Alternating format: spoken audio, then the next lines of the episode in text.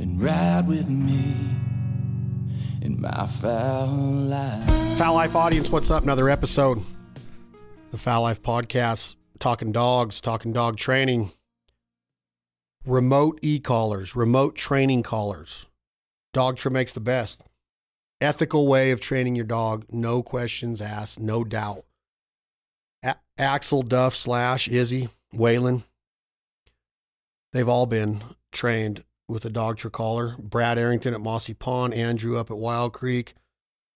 Every trainer I know ethically uses remote training systems and collars. And that's what we're talking about today with the great Pete Fischer. Awesome ambassador and employee at Dogtra, represents Eukanuba Dog Food. This is a great episode. I absolutely enjoy my conversations with Pete wholeheartedly. And I respect what the Dogtra brand is doing. And I think that if you take the time to educate yourself on them, there's not a better way in all of the sector to train a dog. You don't put your hands on them, they don't know where it comes from. And that's what we're talking about today. I'm proud to be part of the Dogtra family. This is very serious to me because there's a lot of things going on in legislature and in politics right now with the use of these collars and to try to ban them and outlaw them. And it's just ludicrous to me. I want you to take this serious. Listen to what Pete says, take direction from him. And remember to support our partners and sponsors. Right now, you can use the promo code TFL10 and receive 10% off any unit over $200 at dogtra.com right now. TFL10. Go on there and get your new collar for training and for hunting, for execution, for keeping your dog safe. I want those dogs to execute on a daily basis, okay? I want them to know exactly what their duties are and to get there, get that duck, and bring it back in the most reliable, fastest, safest way to make sure that everybody enjoys the hunt and that that dog, he or she, is being utilized at the best of their ability. And we have a giveaway right now. One lucky winner is going to receive a 1900, a 1900 S Wetlands. And all you got to do is follow at Dogtra Hunting Ops on Instagram. Dogtra, Dogtra Hunting Ops, OPS, Dogtra Hunting Ops. Follow that tagline, follow that handle at Dogtra Hunting Ops. And then, second part of the giveaway is leave a duck comment on the last photo featuring the 1900 S Wetlands. As soon as you hear this episode, go on to at Dogtra Hunting Ops on Instagram, follow that page, and then leave a comment about ducks on the last photo featuring the 1900 S Wetlands when one lucky winner is going to receive a brand new complimentary 1900 S Wetlands training remote collar system. The remote, the collar, the charger, it's all going to come packaged very nicely. Thank you, Dogtra, for the contest. Thank you to our guest today, Pete Fischer, and thank you to the partnership we have with the Dogtra brand. This is the Fowl Life podcast, the great Pete Fischer, brought to you by Dogtra Remote Training Systems. I hope you enjoy. You're in Minnesota right now, Pete. Yes. Have Yeah, you got the We've had a little bit of cold weather already. Have you got to hunt anything yet this fall? Besides Uh, maybe dove. This- well, well, I went, no, I, I went on the duck opener, but we just don't have any ducks around here anymore. Uh, I pheasant hunted a little bit, so um, no, I've been gone a bunch too. We can talk about that. I was out at the Master National, so Where was that held at? uh, this year it was in Oregon. Uh, Roseburg is where it was, which is about four hours south of Portland. Was there a good turnout? Probably more dogs than they knew what to do with, or what's going on at the Master yeah, National? well, that that that thing's the Master National Retriever event has just grown out of control. I mean, it's uh, I think nine hundred to thousand dogs. wow.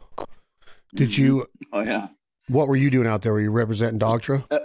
yeah, mhm. yeah. We're one of the sponsors of it, so I go out ahead of time and meet with trainers and put new batteries in units, you name it. Some of that, you know, just goodwill stuff. And is this um, to become a master hunter? Is that what the dogs are qualifying out there for?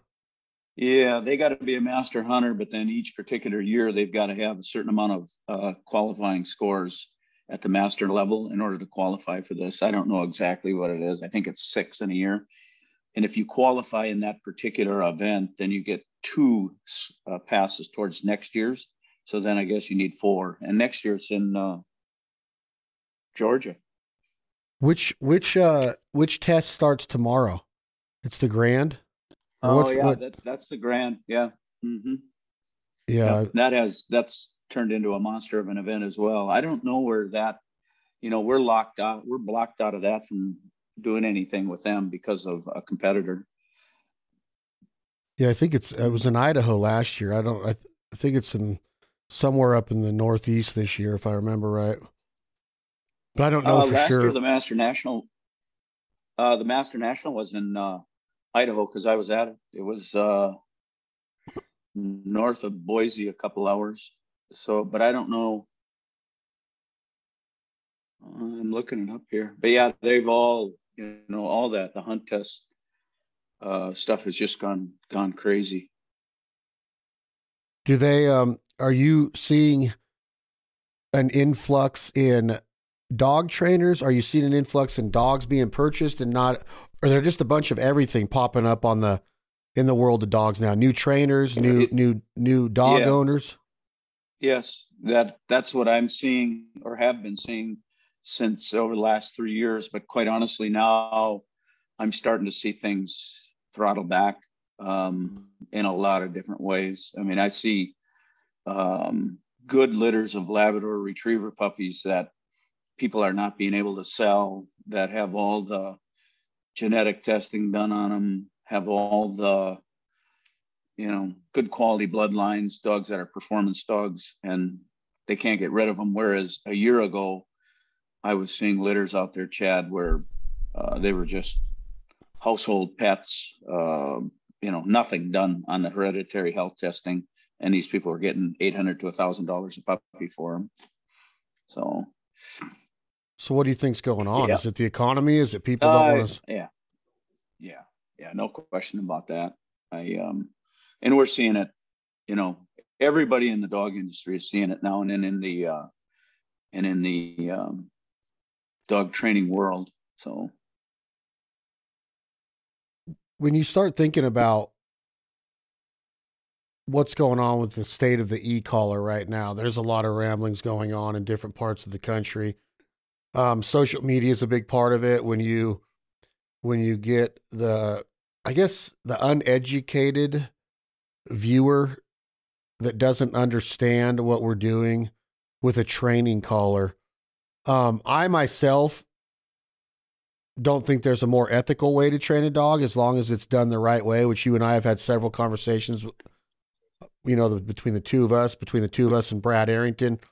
What what do you think the climate of that is in a in a culture of America, in a culture of everybody's in everybody's business, everybody's a critic, everybody's a judge, everybody has an opinion, everybody has a keyboard, but on a bigger scale than that, Pete Fischer, um, we're going through a lot of things in our country where a lot of rights are have been tried to take you know being taken away in the last you know 24 months at least. We've seen a huge display of just decisions being made that you just look at it and shake your head. This is i've seen a lot on our on our platforms where i don't think a lot of the of the the common population gets it understands e-collar training. And that's why I want to continuously and consistently have you on, Pete Fischer with Dogtra Company, is that people have to understand what we're doing with these callers. Where do you stand on that right now? And at this point in your career, are you tired of it? Are you willing and passionate still to educate and talk about it? Where are, where do you stand right now? Oh, I, I think that never stops trying to educate with the use of the remote training collar, Chad um, there's so many uninformed individuals out there that are making decisions at many different levels, uh, legislative levels. Right now, they're attempting to do. We'll talk about that. But if we go back about a year or so, uh, Chad, remember the big brouhaha? Petco uh, decided to stop selling remote training collars, as they call them, shock collars, because that gets better attention um, to the to the to the to their cause if, if we call it a shock collar. Uh, us in the industry call it a training collar and an e-collar. Or remote training collar. We don't call them shock collars anymore. It works on static electricity, basically a form of it.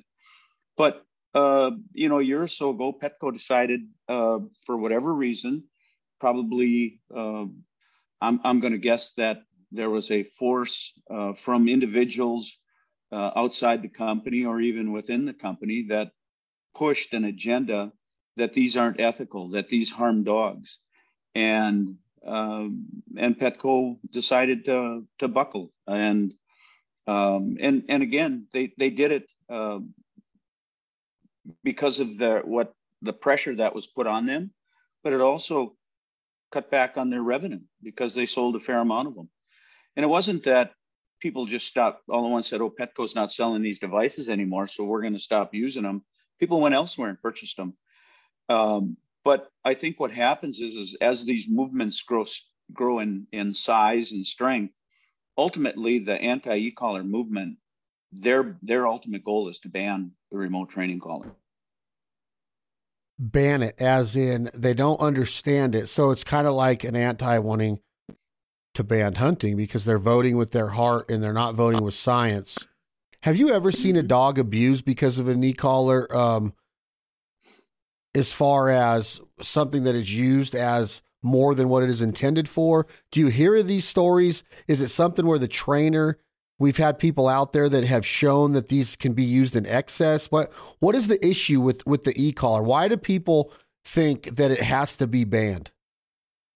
Well, the, the first bit of information, if you search anywhere on online or talk to an individual that's against them, probably the first thing they're going to say is that these units can burn a dog, which is completely, totally false.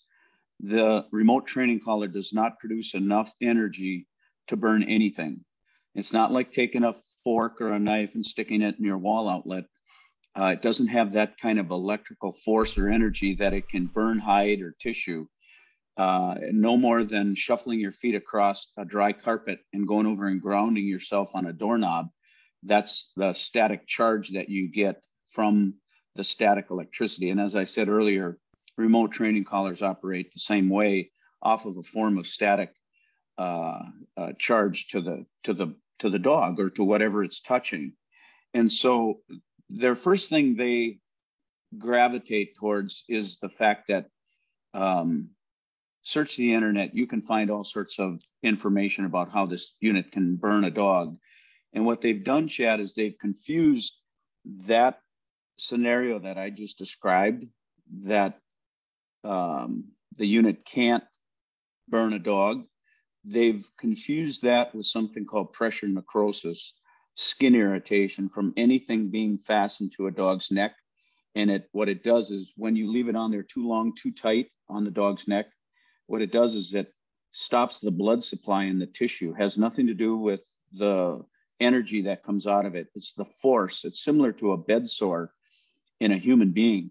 And so what happens is, is this dog develops a sore underneath uh, the training collar and and they'll take the dog to the vet and the vet doesn't know any better either and they look at it and say well that looks like a burn to me. And so uh, we're going to treat it as a burn. And so uh, it's no different, as I said earlier, to something that's called a, a, pressure sore or a bed sore that a human being can get from laying in the same spot uh, for a prolonged period of time. And, um, you know, it'd be the same as somebody walking in and saying, well, my grandfather got uh, a burn on his hip from laying in a, in a bed uh, it, for a long period of time. It just can't happen.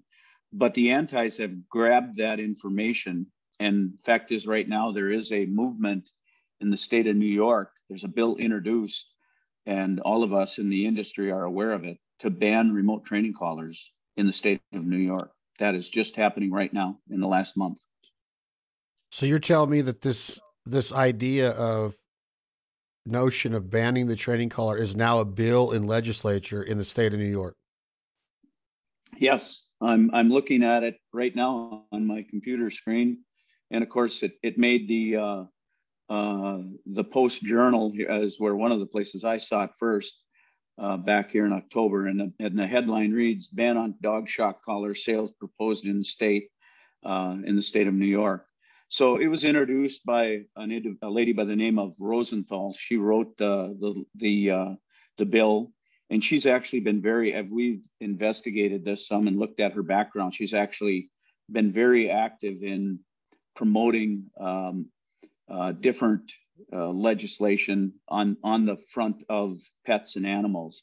So she's she's the person that has uh, introduced this bill, and um, and she's going to see how far she can push it. So uh, our goal uh, as a manufacturer of the Dogtra company, as well as many other uh, uh, companies, uh, our goal is to educate the uh, this individual and the rest of the people that are going to be potentially taking this and trying to push it across the the goal line, so to speak, is to educate them on on what I just talked about that it can't burn a dog, and that they are a very valuable tool in um, in training a dog. And so one of the calls that I was on, uh, if they ban these, then uh, let's say just as an example, let's move, let's fast forward and talk about the ban.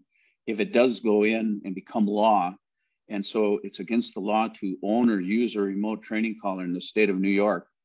Uh, what is the, how are they going to handle all of the canines that are out there that are trained with a remote training collar in the state of New York by law enforcement, by military? Uh, these just aren't used by, you know, a lot of people think that uh, the their quote shock collars just used uh, being implemented by some redneck back in the woods someplace. It's it's not. They're all over. They're being used to uh, train pet dogs in New York. They're hunting dogs. Uh, Brad Arrington's got a facility up in New York where he trains retrievers. Uh, they're being used for canine dogs at the airport, at events, and so it goes. People just don't. Um, they they seem to think that it's just it's very short sighted just to think that well we just get rid of these and and it won't affect anything else. But in fact, uh, you're going to see dogs that are uh, not under as good a control. You're going to find dogs that are going uh, that that we literally are saving dogs' lives by training them with a remote training collar and keeping them out of a, a shelter. I mean, that's just it's a tool that we use that to train a dog, and so uh, most of these people don't understand it. And uh, our goal right now, as this gets introduced, is to educate uh, and hopefully stop this before it goes any further. Pete Fischer, I want to ask you this straight up: how how could you get a dog to its full potential, his or her full potential, whether it's a guard dog, a security dog, a drug dog, a military dog, a sporting dog, hunting dog, pointer, retriever, flusher. How could you get these dogs to the level that they deserve to be at to reach their close to, if not their maximum potential, without an e collar? Is it possible? Well, anything is possible, but I wouldn't say it's very easy. And, and the reason I say that is, you know, the, the when you reinforce a command with any dog in any sector, all of the ones you just uh, rattled off, there's always going to be some distance in between you and the dog. And so timing is very critical when you reinforce a, a command. And so the remote training collar gives us the ability to reach out and tap that dog at a great distance and let them know that we're still under control and we still can reinforce commands. Whereas uh, if we don't have that, quite honestly, the only thing we have, Chad, is to run out there and discipline the dog. Uh, so you better uh, be fairly fast because four-legged dog normally can outrun two-legged man or woman pretty quick. So it just it, we don't it doesn't uh, if you don't use a remote training collar, you have a dog that's not trained to its full potential. But quite honestly, you don't have a dog that has this this control that you see uh, in and in your in uh, your uh, world and my world we see retrievers that will go out hundreds of yards and stop on a whistle and cast left right and back to pick up that duck that's laying out in a slough somewhere and bring it back to us. That's just one thing one area where we've i've seen it personally over the years. You know i've been in this world this retriever training world for a long time chad.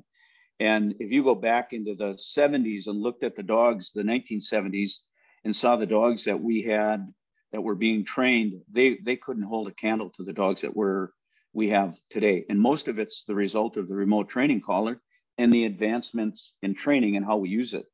So um, we just end up with much much better dogs nowadays. And and I could take that and go all the way down through through every sector uh, that you just rattled off, not just the the hunting retriever world. And that's a big deal because I want not just to maximize the dog's potential, because I really have seen dogs do amazing things. I don't know if they could have gotten to the point of what we've witnessed over the last decade without the remote training collar. Talk to me a little bit about let's take performance out of it. Let's talk safety. Give me some instances, Mr. Pete Fischer of Dogtra Company, of how we have saved dogs' lives, how we can uh, tap that dog at a far distance from running into an area where they should not be running into. What are some instances where safety and and helping a dog survive or stay alive comes in with the use of a remote training collar? Well, you know, dogs are animals, and and every animal, in my opinion, needs to have some training if we're going to try and domesticate this animal and have it of be some practical use, whether that be a hunting dog or just a pet that uh, we want under control, and and so it's not running, you know, uh, taking off and running away and never coming back and getting hit by a car. So you know, there's there's just so many different ways that we use the remote training collar to modify the dog's behavior so that so that it is a, a, a dog that we can that's a pleasure to have around whether it be in the field or in the house and and to give you an idea just how uh, misguided the, these individuals are that are attempting to ban the remote training collar or the shock collar. Uh, much of this legislation that we see put forth is just on the remote training collar. Uh, in other words, the transmitter and the receiver that you and I use to modify a dog's behavior. They they're okay with uh, the underground fence systems you know, where you have a buried wire and the dog gets too close to it and he gets the static stimulation and he learns to stay in. That's okay because these individuals might have that type of of uh, uh, setup at home for themselves. But what they don't understand or don't want to understand is the fact that the underground fence system doesn't work any different than a remote training collar. It's just that a buried wire uh, puts the radio signal out and activates the collar on the dog's neck and keeps them in the yard. Uh, it doesn't have a human being pushing the, the button on the other end. But that's how misguided they are in that they don't understand it. They seem to think that there's some kind of different technology or that the dog feels something different because the, the receiver that hangs around the dog's neck that's running around outside uh, in a containment system, a wireless system, you know, the brand names are many different, but invisible fence is probably the most common that that's the same principle as a remote training collar. It's identical. It's just how they implement the the activation of the receiver. They use it with a radio signal out of a wire, and you and I use it with our handheld transmitter. And it's just modifying the dog's behavior to stay in the yard. Uh, we're using it to modify the dog's behavior to come when it's called. So they're the the antis are so misguided and and uh, don't understand it uh, they seem to think, uh, I think they probably put a label on the remote training collars like a, an assault weapon, you know, and nobody's ever really uh, been able to tell me what an assault, what constitutes an assault assault gun. But a training collar is no different than an underground fence system. And it's all, all of it we use to, to modify a dog's behavior. And, and, uh, and it's, it's just, it, they're, they're very good and practical tools. And for some reason they've they've grabbed this scenario that I said earlier that they can burn a dog and they've run with it. You can find it all over. All you have to do is just a quick search on the internet. But just uh, they're a great tool, and uh, we just have to keep spreading the word as the manufacturer and as the association uh, of manufacturers of e-collars that these don't burn dogs and they're valuable tools. I've been all over here. You mentioned before our, our mutual friend Brad Arrington at Mossy mm-hmm. Pond Retrievers. I've been to several kennels You've been to way more than I have, Pete Fischer. You've been to way more hunt tests than I have. But I have seen my fair share of dogs in the last two decades hunting, going through the hunt test scenario, trying to become qualified, whether it's at master level, whether it's qualified at all ages, whether it's to make the derby list, whether whatever it is. I've seen a lot of good dogs, and I've never question how happy they are. One thing that I always see when I walk through Brad's kennel is how happy these dogs are and how how willing they are in their desire to perform. Would you agree with this that you don't see a lot of unhappy dogs that are trained consistently through this method? Uh, I would agree with that 100%. If it's like everything else in life, if it's done right, uh, you're going to have a dog that's much under much better control. And you know, again, if it's done right, you're going to have a dog that wants to work. You know, if I take you outside and uh, we activate any one of my training collars and get it ready to put on my dogs, they're they don't run the other way. They they come to me and because they know it's time to work. And so it it's it you know, I got into a conversation with somebody a while back and they said, you know, do you think it's uh, abuse of a dog? And I said, uh, from a dog trainer's perspective, and that's what I did for 30 years, an untrained dog is dog abuse. So a dog that people don't do anything with, and they just, you know, don't ever train it in any way, shape, or form. Forget about the, the remote training collar for now. Let's say they never do anything with the dog. Uh, most dogs do not train themselves, just just like a human being uh, if if we don't send that child off to school and have some structure in its life with its parents or the people that surround it, um, God only knows. Well, we do see some of it nowadays. That's a whole nother show. But uh, individuals that that aren't don't have any structure in their life and they really don't contribute anything to society. And the dog would be the same way. If we don't take the dog and train it, give it a purpose in life, uh, we have a dog that's just unruly. And and for the most part, many of these dogs end up right back in a shelter, and um, and God only knows where they go from there. What are companies like Dogtra? What can other individuals like you or myself, Pete Fischer, do to help in this cause? I mean, I've been involved in a lot of laws that were submitted or introduced to where we've educated the hunting army, we could call it, I guess. I don't use that name mm-hmm. army lightly. Please don't take it that way, anybody. But I'm saying that mm-hmm. we've activated them to contact our state senators, our, our assemblymen, our our councilmen and women. Um, is this something we can get involved in and activate our our community because of our beliefs? And we do understand how beneficial these training remote training collars are to a dog's life. Is there anything we can do? Yeah, of, of course. Uh, I've always maintained the squeaky wheel gets the grease, right? So individuals should search this bill that's been introduced, and the individual's name is Rosenthal, and they should reach out to her. And, and especially if you're uh, a person living in in the, the, state of New York, and I'm sure you've got a fair amount of listeners that are in that uh, state and city, and so they should uh, reach out in a number of different ways, be respectful, uh, but also, uh, as I said earlier, voice your opinion on the benefits of this, and and um, I, I'm sure that that this all goes back to um, an individual or some individuals that um, said, "Hey, you know, we should get these banned in in the state of New York," and then that that starts the ball rolling, so to speak. But what happens, as we're all well aware of, is that let's say it passes in New York, and then you will have other states start start to take a look at this. And then pretty soon uh, we're going to be looking at a, a, ban that will go more than just the state of new york. And so individuals should reach out should research this should reach out and uh, contact uh, the the people that are introducing this legislation and and have a meaningful conversation with them so reach out to the office of miss rosenthal is what you're saying in the state of mm-hmm. new york and try mm-hmm. to have a conversation with her about the ethics and the and, and our thoughts of these mm-hmm. training remotes.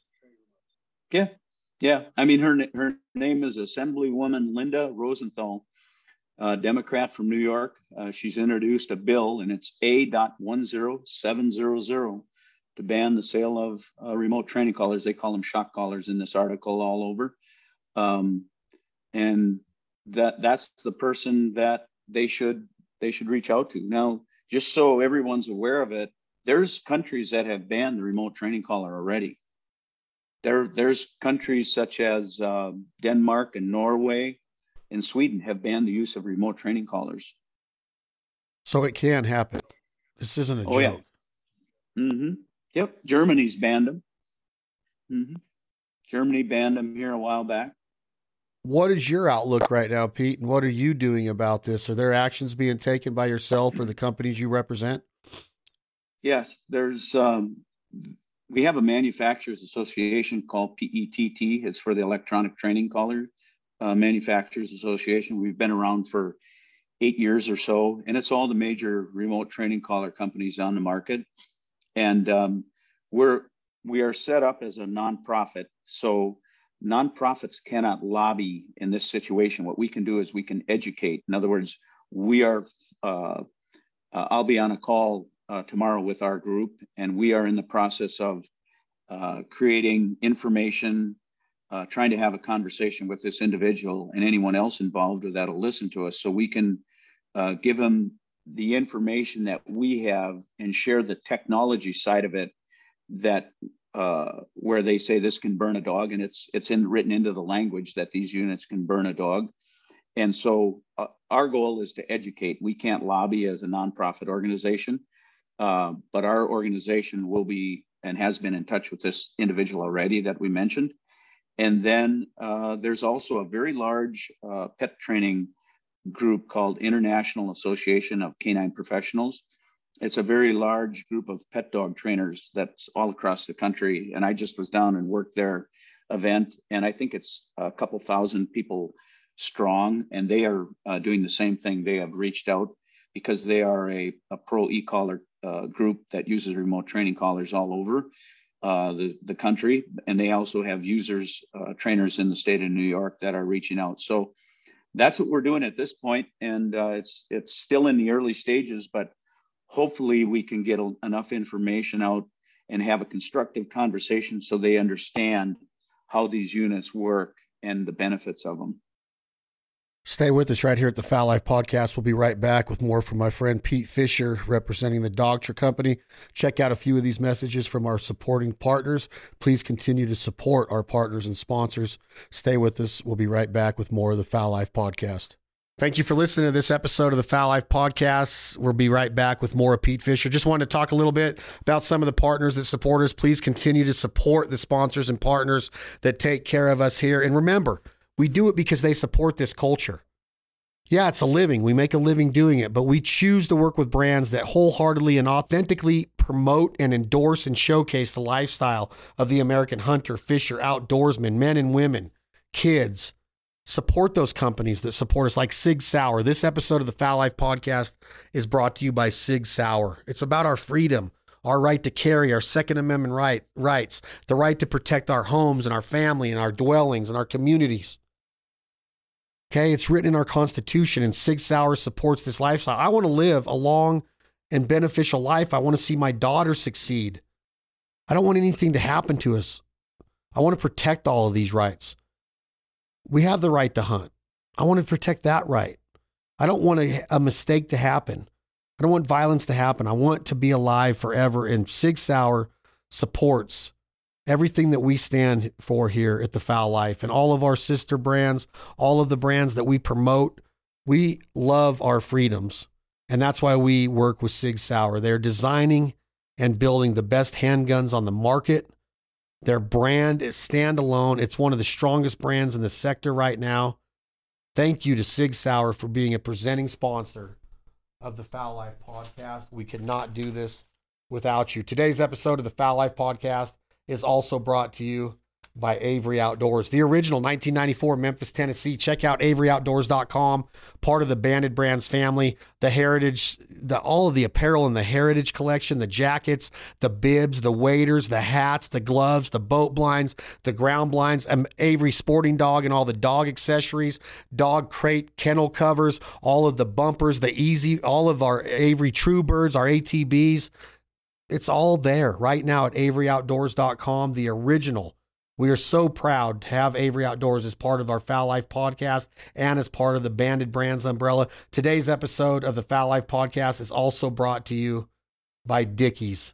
Remember to work hard, America. Dickies is working is building work clothes and workwear for the American man, the American woman. I don't care if it's the coveralls, the overalls, the pants, the shirts, the hoodies. Every single stitching that they make is well thought out and it is for the American worker, the world worker. Where are you working today? W H E R E. Don't forget to listen to episodes of our Dickies Workwear podcast series. We're fired up for it. Thank you, Dickies. Today's episode of the Fowl Life podcast is also brought to you by Meat. Meet Your Maker these grinders, these vacuum sealers, these tumblers, these mixers, all of their saws and boning materials. They're an unbelievable company, company. They're innovative, and the new grinders have two different settings on them one for the initial grind, one for the fine grind. We are fired up for the 2023 24 season. We are going to be making so many awesome wild game recipes with venison, with fish, with ducks, with geese, with pheasant. It doesn't matter the wild game that we're pursuing and harvesting. Meat Your Maker, the meat company, gives us the ability to be unorthodox and think outside of the box in our think outside of the box in our approach to wild game cuisine and recipes. Check out theproviderlife.com. Today's episode of The Fowl Life, last but not least, is brought to you by the provider, theproviderlife.com. Our cookbook, 264 pages, 80 recipes, our dry rubs, the original 10, and now the two new ones are being introduced to market, the Bram beef rub and the Mother Cluckin' chicken rub. We're fired up for it. There's so much more to come from the provider. Be unorthodox box, like I said. Think outside the box and master your wild game instincts with your culinary habits. We are fired up to have another episode of the Fowl Life podcast brought to you by these presenting sponsors. Now back to Pete Fischer right here at the Fowl Life podcast brought to you by Dogtra. Let's listen to the rest of this conversation. It gets more and more important. Please act on this. We have to make sure that we protect all of our rights as hunters, fishermen, outdoorsmen, men and women, young and old. Thank you, Pete Fischer, for being here. Here's the conclusion of today's episode of the Fowl Life podcast. So, are you worried? Are you nervous about this? Does it scare you that that this is being done because of the climate of our our our politics right now, the climate of our country as a whole? Does it, are you more scared than ever right now that that this is real? The way I would answer that, Chad, is I think this is uh, a very credible threat to the use of the remote training collar. And quite honestly, probably the most credible that I've seen. Uh, again, I said earlier, it's in the early stages, but it's uh, it, it's gonna it's gonna get uh, not just thrown on a shelf somewhere for and get buried. This is gonna this individual has pushed uh, different animal rights uh, agendas in the past, so it's a credible threat and we're treating it that way as the manufacturers association and dogtra is. Where where we would we be? Okay when you say it's in the early stages how does this play out? Do we have some time to to activate and and get messages into the people that we need to get them into? Yes for sure. It's it's in the early stages. I think it was introduced chad in late september. And you know it's like all government uh, BS. You know, it takes a long time, fortunately, to do anything with it. So it's got a whole process that it's got to go through. Um, and, and, so we're in the early stages of it. So that's you know a good thing that uh, that we were aware of it, and so but it, it's it it hopefully will be uh, we'll get enough information and enough people generating you know positive opinions on the remote training collar that at least uh, i don't know if you'll ever change this person's mind you know that that but at least we will get enough information to other individuals that are uh, higher up the, the food chain so to speak in, in the state of new york that will will shelf this or or say this isn't going anywhere but right now it's in the early stages so now is the time to act you know uh, try and do something about it before it, the, the ball gets rolling too far down the hill too fast. We need to react we need to activate. You heard the bill number. We're going to have it mm-hmm. at the beginning and at the conclusion of this episode of the Fowl Life podcast. You'll have more information on who to message who to contact regarding this issue in the legislature in new york state we will provide the bill number, the representative's name to contact. We have to activate. And this is just the hunting community, but we will get this message out to law enforcement. A lot of different entities, like Pete Fischer alluded to, use and depend on the remote training collar to train dogs to their fullest potential, both male and female. All sorts of breeds of dogs have been trained mm-hmm. and continue to be trained on a remote training system. So let's pay attention. Let's come together. We want to keep the culture of the sporting dog alive. I'm talking right now, you know, a little biased on the sporting dog. I have a huge amount of respect for the sporting dog, and we take care of our dogs. I've never seen happier dogs, more well trained dogs, dogs that perform on a daily basis, the nutrition programs, the diets that are out there. Dogs are living a dream life right now through training and hunting, being in the outdoors, being active, guard dogs, drug dogs, police dogs, military dogs. These dogs love what they do. If you're around these dogs, the last word that comes to a mind is sadness or abuse or anything like that. It's quite the opposite. These are the message that we need to portray to the individuals who might not understand what's going on with the remote training collar. But myself, I don't think there's another way to train a dog, let alone the ethics of it, of never putting your hands on a dog, giving them a slight tick, getting their attention, keeping them safe, reinforcing, like Pete Fischer alluded to in the beginning of this conversation. I don't know of a better way, Pete. I truly don't. I've never seen a dog do the things that they do like I have the, with the ones that have been trained with this style of the remote training collar. I agree, and and unfortunately, many of the individuals that are anti e-collar um, people have never seen a trained dog in their life. Never. They just haven't. No, haven't been. No, around. they've never. No, they don't. Uh, they they wouldn't know what a good working dog is. They've never seen the benefit of training a dog in general with without an e-collar, and uh, they've never seen a a dog work out in the field. They've never seen a dog, uh, a canine dog, uh, where these dogs are high drive dogs. And and you remember the the movie that just came out here in the last couple years about the Belgian Malinois? Now there's been a big rush for for everybody to breed and go get Belgian Malinois. These are high drive dogs. These are the dogs that when you go out and, and find dogs that are being used as security dogs, crowd uh, control dogs. These many of them are the Belgian Malinois, and to to try and harness that energy and keep control on these dogs is is very uh, demanding. But they're they're great dogs and do a, a great job at what they do. To try and train these dogs without the use of a remote training collar is it can be done, but you just don't find many people that that can do it. And and so it, it, what I said earlier is you know it affects more than just uh, you know their their idea is that they're being the the antis think that uh, this is just some hillbillies somewhere using uh, a shocker collar, as they would call it, uh, to control their hounds. And it's way deeper than that. The remote training collars ingrained in a, in in every sector now. And uh, to go down and work this IACP event, the International Association for Canine Professionals, that's pet dog trainers, and to see how many uh, individuals are training pet dogs now in every major city um, New York, Minneapolis. There's there's we just have better trained dogs, better mannered dogs from the use of the remote training collar. So it's not just uh, like I said earlier, just one sector of of people that want this. It's being used by a lot of different individuals. So that's something to keep in mind. Yeah, we're the we're the retriever community, and we have a large voice, and and we have many many many of us out there that use it, amateurs and professionals. But quite honestly, Chad, we are a small number when it comes to the pet dog world. The pet dog world, uh, there's Huge. more and more pet dogs out there. Yes, and they're being and and in the last ten years, we've seen a great uh, influx of the remote training collar in the pet dog world.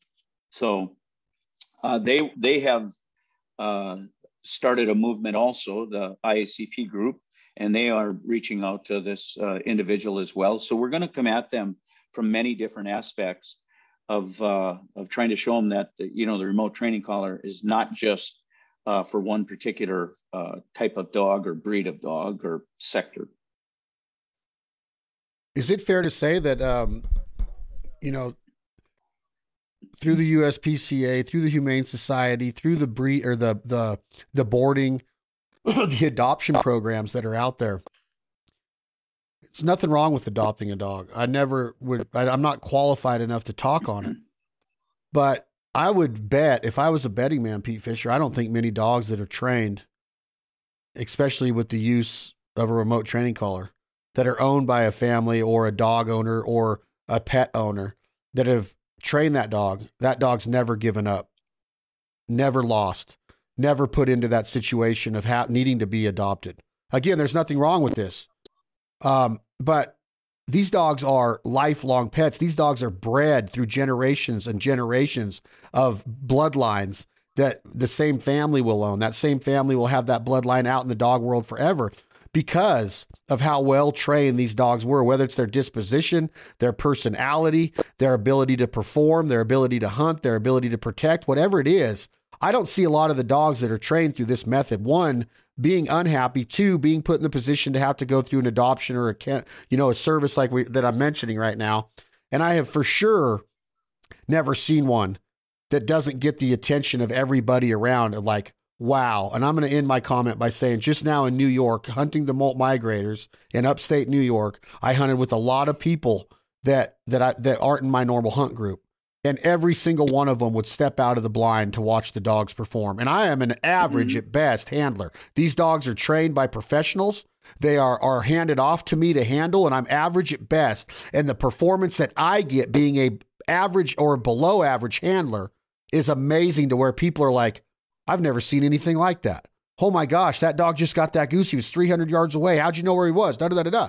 Like this is a this is what's going on daily in the duck blind, the goose blind, performance dogs, protection dogs, security dog, guard dogs, whatever it is. They are wowing people because of their performance, and that is because of the way they were trained through the remote training collar, in my opinion. Uh, no question. And to your first point about dogs that are living in society, let's just let's talk about more about the pet dog world.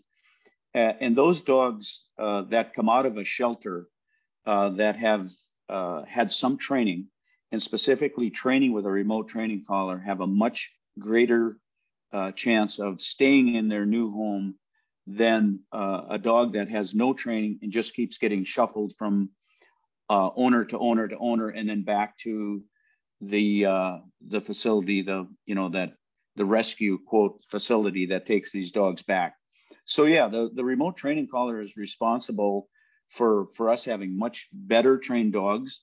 Uh, I've told this story many times. Uh, my current dog is Trey, who's a, an AKC master hunter. He's a nice dog. He's uh, well trained, fun dog to hunt with, fun dog to have around. If you took uh, myself and Trey and took us back in time, uh, you know, back to the future, so to speak, uh, in that movie, and took us back into the 1960s and 70s uh, when remote training collars were in their infancy and, and really weren't being used all that much. And if you were able to take me and my dog and take me back and, and let us exist in the retriever training world and specifically in the field trial world, the trainers back then would not be able to comprehend one bit uh, the level of training that this dog has and the things he could do and at the distances he can do them. So fast forward into our world right now, and there are tens of thousands of dogs out there like my dog Trey. Uh, why? Because all of us have learned to use the remote training collar and have inv- advanced our training techniques so much in the last since the 1970s they don't they wouldn't even don't even barely look like the same dog or the same type of training because of the complexity of the training uh, and the tests that are involved nowadays compared to what they were back in the 70s. And so uh, I've been around this this business for a long time, and I've seen this develop. It just didn't happen overnight. I mean, we were into the 80s, the 90s, the 2000s.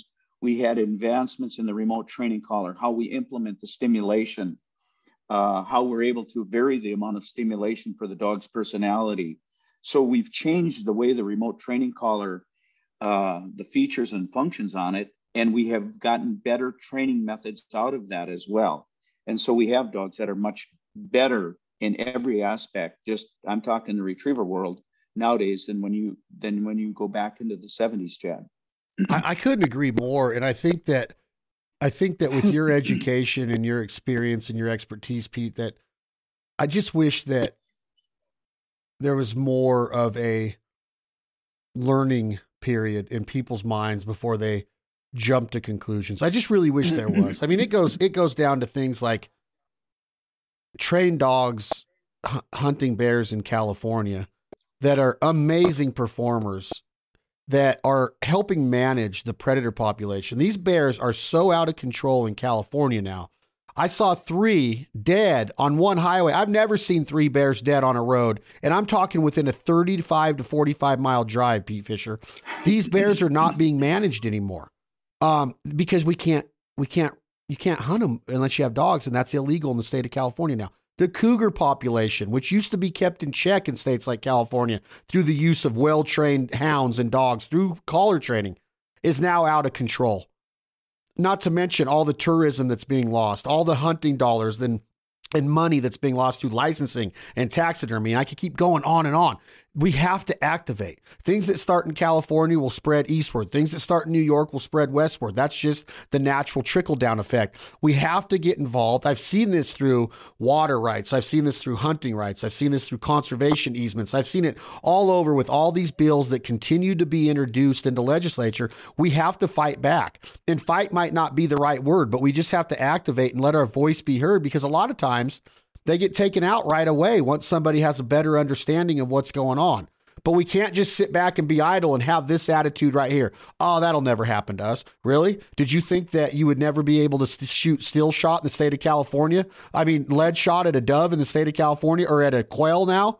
Or at a pheasant? Did you ever think that would happen? Did you ever think you'd have to get a background check to buy 22 ammo to go plink with your eight year old nephew and your nine year old daughter? Did you ever think that would happen? No, it's happening and we have to activate and we have to do it now because who knows where the end's in sight. Once they get a little nibble, they keep going. It's like the, the cut with a thousand band-aids on it. They just keep going and going and going. And we have to stop it. So I appreciate the insight. Pete Fischer, I, I, I think that we continuously have you back on the Fowl Life podcast. Uh, one, you're a great guest. Two, you have great insight, and three, you help us you know, get activated like this. So if you have any closing words, let me know for the audience um, where they where they what they can do again. What's going on with Dogtra right now as a brand? Give us a little insight on that as we go out of another episode with Pete Fischer right here at Dogtra Presents the Fowl Life Podcast. Sure. Well, thanks for having me, Chad. I appreciate it. Uh, what we're doing right now from a manufacturer standpoint is we have the organization, the Manufacturers Association, that we'll be working uh, on all of all of the manufacturers of the remote training collars.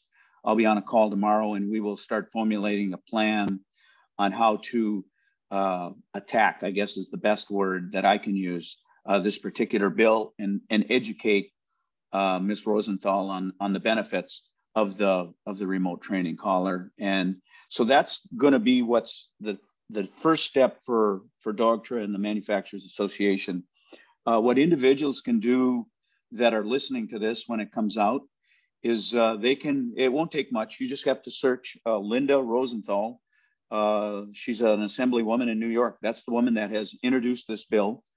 And, uh, and, and, the, na- and the number on the bill is A is an apple dot 10700. Uh, and it's uh, to ban the sale of, of these devices in the, in the state of New York. So that's individuals that want to reach out, it doesn't take much to find that, and uh, and you'll be able to find her email address and phone numbers. And again, I would just say to be respectful, uh, try and educate. That's really the biggest thing.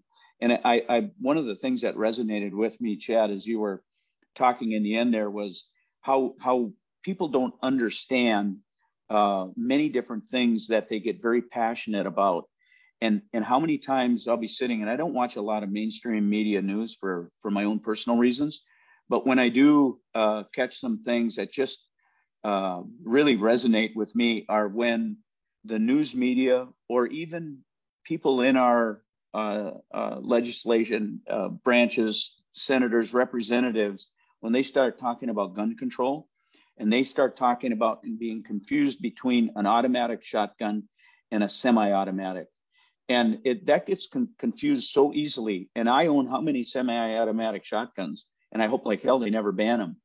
The truly automatic uh, gun in this country has been banned for a lot of years, but unfortunately, a lot of it, it, a lot of people don't understand that, and even the people that make our our laws don't understand the difference between automatic and semi-automatic. This has the same trickle down effect to the remote training collar that they call them a shock collar. They say they can burn a dog. And the the reality is is what I just explained for how long here at the beginning of the of the podcast is that a remote training collar does not produce enough energy to burn anything. You can take it and put it on a piece of raw chicken, and you can put it on the highest level of stimulation, and you can push that button all night long. And then let me know the next morning if you were able to cook any of that raw chicken with a remote training collar. It does not have enough energy to burn anything. So there's a lot of misconceptions with many of these uh, uh, topics that get thrown around and batted around. But this one here, as I said earlier, is, is a very credible uh, threat to the use of remote training collars, no doubt. A dot one zero seven seven zero. Is that correct? One zero seven zero zero. A one zero seven zero zero is the is the number on the bill. One zero seven zero zero. A dot one zero seven zero zero. New York, Miss Rosenthal. Let's let's email. Like Pete said, no ignorance, no disrespect, education, passion, respect. That's what hunters do. Speak clearly, check your spelling, put a good message out there of why you don't want to see this happen. I just left New York. It's a wonderful state. I even had a lot of good things to say about the city. I love the culture there. I'm going back. A lot of people that do what I do or live in the world that I live in they say you can have New York City. I love New York City, but I was also in Cazenovia and Syracuse and Buffalo, all over the St. Lawrence River, mm-hmm. all the boroughs of the city. I love New York. Be respectful. Talk to Miss Rosenthal. Send her a message. And if we all do it, maybe she will react and see that this truly is the best way to train a dog, all different forms of dogs and pets. I appreciate you being on. Mr. Pete Fischer. I appreciate everything Dogtra does for our brands and what they continue to do in innovation, where they strive for excellence and ethical training for pets, sporting dogs, hunting dogs, guard dogs, police dogs, military dogs. Dogtra is doing it.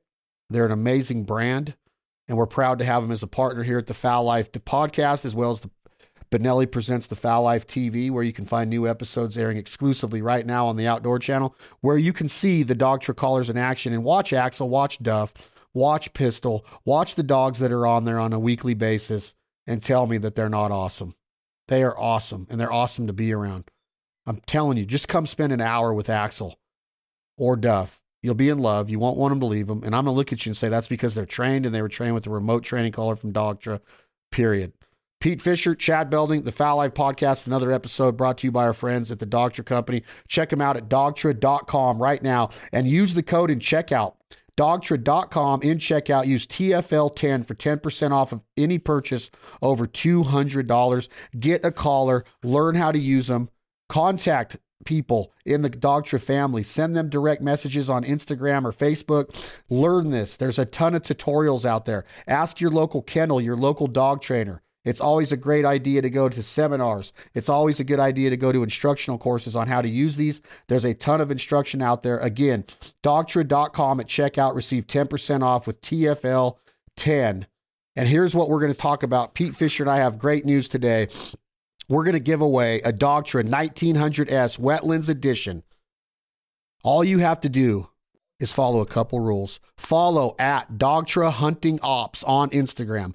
Dogtra Hunting Ops, OPS. Follow Dogtra Hunting Ops, and then you're going to leave a duck comment on the last photo featuring the 1900S wetlands. Once this episode becomes available right here on all of your podcast listening platforms, whether it's Apple Music, Pandora, Spotify, YouTube, you're going to be able to go on to Dogtra Hunting Ops, follow them on Instagram, and leave a comment on the photo you see the 1900S wetlands.